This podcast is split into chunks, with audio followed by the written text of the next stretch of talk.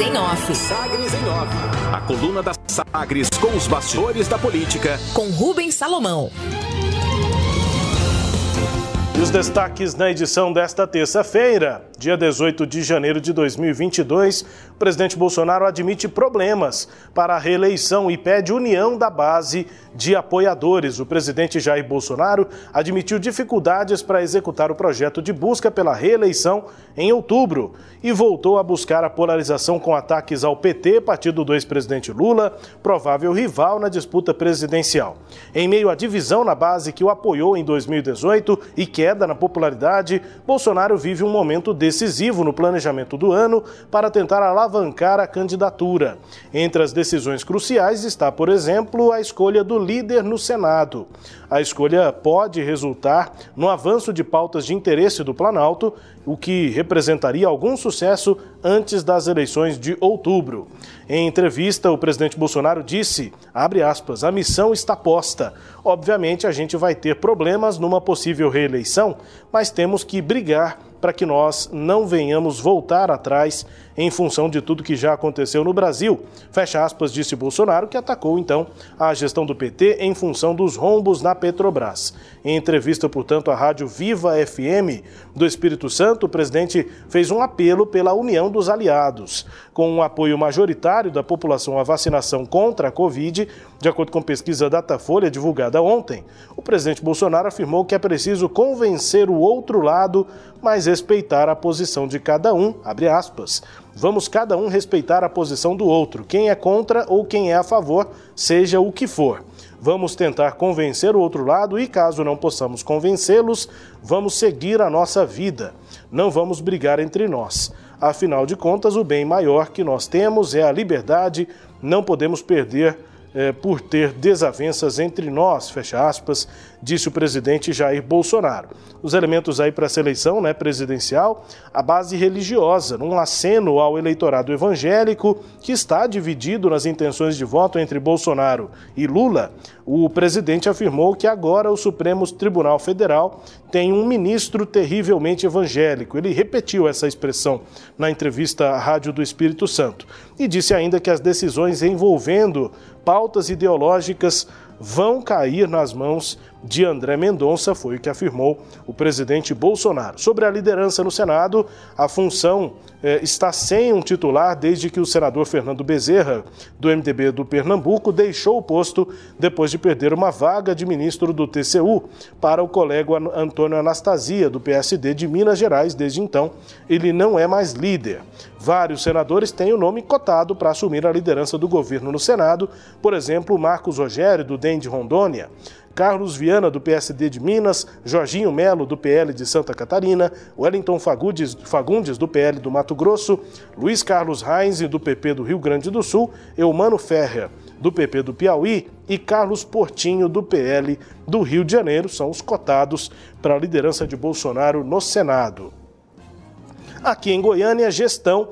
Números do anuário Multicidades mostram que, em 2020, último ano da gestão do ex-prefeito Ezende, Goiânia foi o município da região centro-oeste que mais arrecadou tributos com o IPTU, pelo Imposto Predial e Territorial Urbano, e o oitavo entre as capitais de todo o país. Ao todo foram arrecadados 720 milhões e 200 mil reais entre janeiro e dezembro daquele ano, 2020 na tendência, com alta de até 60% no IPTU deste ano, com mudanças feitas pelo Código Tributário e a reposição de índice inflacionário, que ultrapassou os dois dígitos em Goiânia no ano passado, a capital deve se manter na liderança nos próximos rankings do Multicidades. O vencimento dos boletos vai até o dia 21 de fevereiro estabilidade com um alto montante arrecadado em 2020, Goiânia se manteve inclusive na frente de capitais como Campo Grande, do Mato Grosso do Sul, que arrecadou 505 milhões de reais, e Cuiabá, do Mato Grosso, que levantou 210 milhões com o IPTU. Apesar do alto valor, Goiânia ficou com um percentual de crescimento de arrecadação considerado estável em comparação com o ano anterior. Em 2019, para 2020, a elevação foi de 1%. E entre os principais desafios do novo presidente da OAB, Rafael Lara, a renegociação. Depois do pico de 44% no auge da pandemia, a nova gestão da OAB em Goiás pretende reduzir o índice de inadimplência para algo em torno dos 20%, que são recomendados pelo Conselho Federal da Ordem dos Advogados do Brasil. O não pagamento da anuidade nesse início de ano está em 33%, e nos valores, as dívidas de inadimplência da OAB eh, somam 28 milhões de reais e o novo presidente, Rafael Lara, promete fazer o maior programa de renegociação de débitos da história. O último programa teve até 90% de desconto para pagamento à vista dos advogados eh, de débitos sobre juros e multas de exercícios anteriores. Portanto, destaques aqui da coluna Sagres em Off nessa terça-feira. Também com a sua análise, Cileide Alves apontando aqui o presidente Bolsonaro admitindo problemas para sua reeleição nesse ano. Cileide vez, se não uma das poucas vezes que eu vejo o presidente Bolsonaro tentando unir alguém, né? Porque ele nunca se preocupa muito com esse discurso de, de tentar congregar aliados. É, ele está sempre jogando é, na, nesse discurso de ataque, é, de desunião, né? E agora com a, a realidade é, se abrindo de forma tão escancarada, o presidente tem essa postura aí de pelo menos unir a própria base. É, e eu, eu, pelo que eu vendo, a campanha contra a vacinação, em especial contra a vacinação infantil, é um né, dos argumentos que ele está usando aí é, nesse sentido. É, nesse final de semana, o Datafolha realizou pesquisas e uma das perguntas que foi feita é se a pessoa acha que o presidente está contribuindo para a vacinação infantil ou se não, se ele está atrapalhando a vacinação infantil. 59% dos, é, das pessoas que responderam a essa pergunta disseram que o Jair Bolsonaro está atrapalhando a vacinação e 25% acham que ele está ajudando.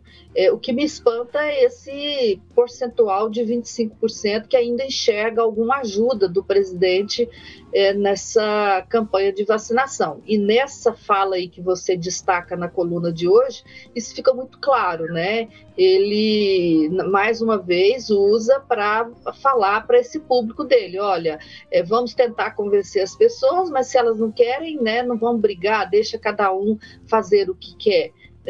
Então, esse ainda é um tema é, importante para Bolsonaro, e o que a gente percebe é que é um, ele é, claramente usa uma questão de saúde como bandeira política, né? Eu acho que isso é que é, que é estranho.